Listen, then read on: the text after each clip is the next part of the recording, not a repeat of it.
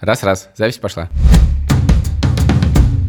Привет! Это ведущий подкаста «Два по цене одного» Саша Поливанов. И Илья Красильчик. У нас к вам важное объявление. Это еще не подкаст. Да, и это только введение в него, потому что мы закончили первый сезон в конце сентября, а в начале ноября у нас будет новый сезон, и он будет совсем другой. В первом сезоне мы в основном каялись перед вами публично, как не умеем мы тратить деньги. Пора с этим заканчивать. Нам нужны ваши истории про то, как вы хорошо разобрались с какой-нибудь денежной проблемой. Нам нужны вы, наши слушатели, которые все это время слушали нас и думали, господи, боже мой, что они творят? Нам нужны вы, если вы, простите, упоролись по какой-то действительно важной денежной проблеме, пожалуйста, расскажите об этом нам. Мы хотим, чтобы вы стали нашими героями. Мы все уже сказали, и мы хотим послушать вас. Например, вы сэкономили какие-то безумные деньги, используя всего один простой метод. Или наоборот, вы потратили очень много денег и поняли, как это делать не нужно.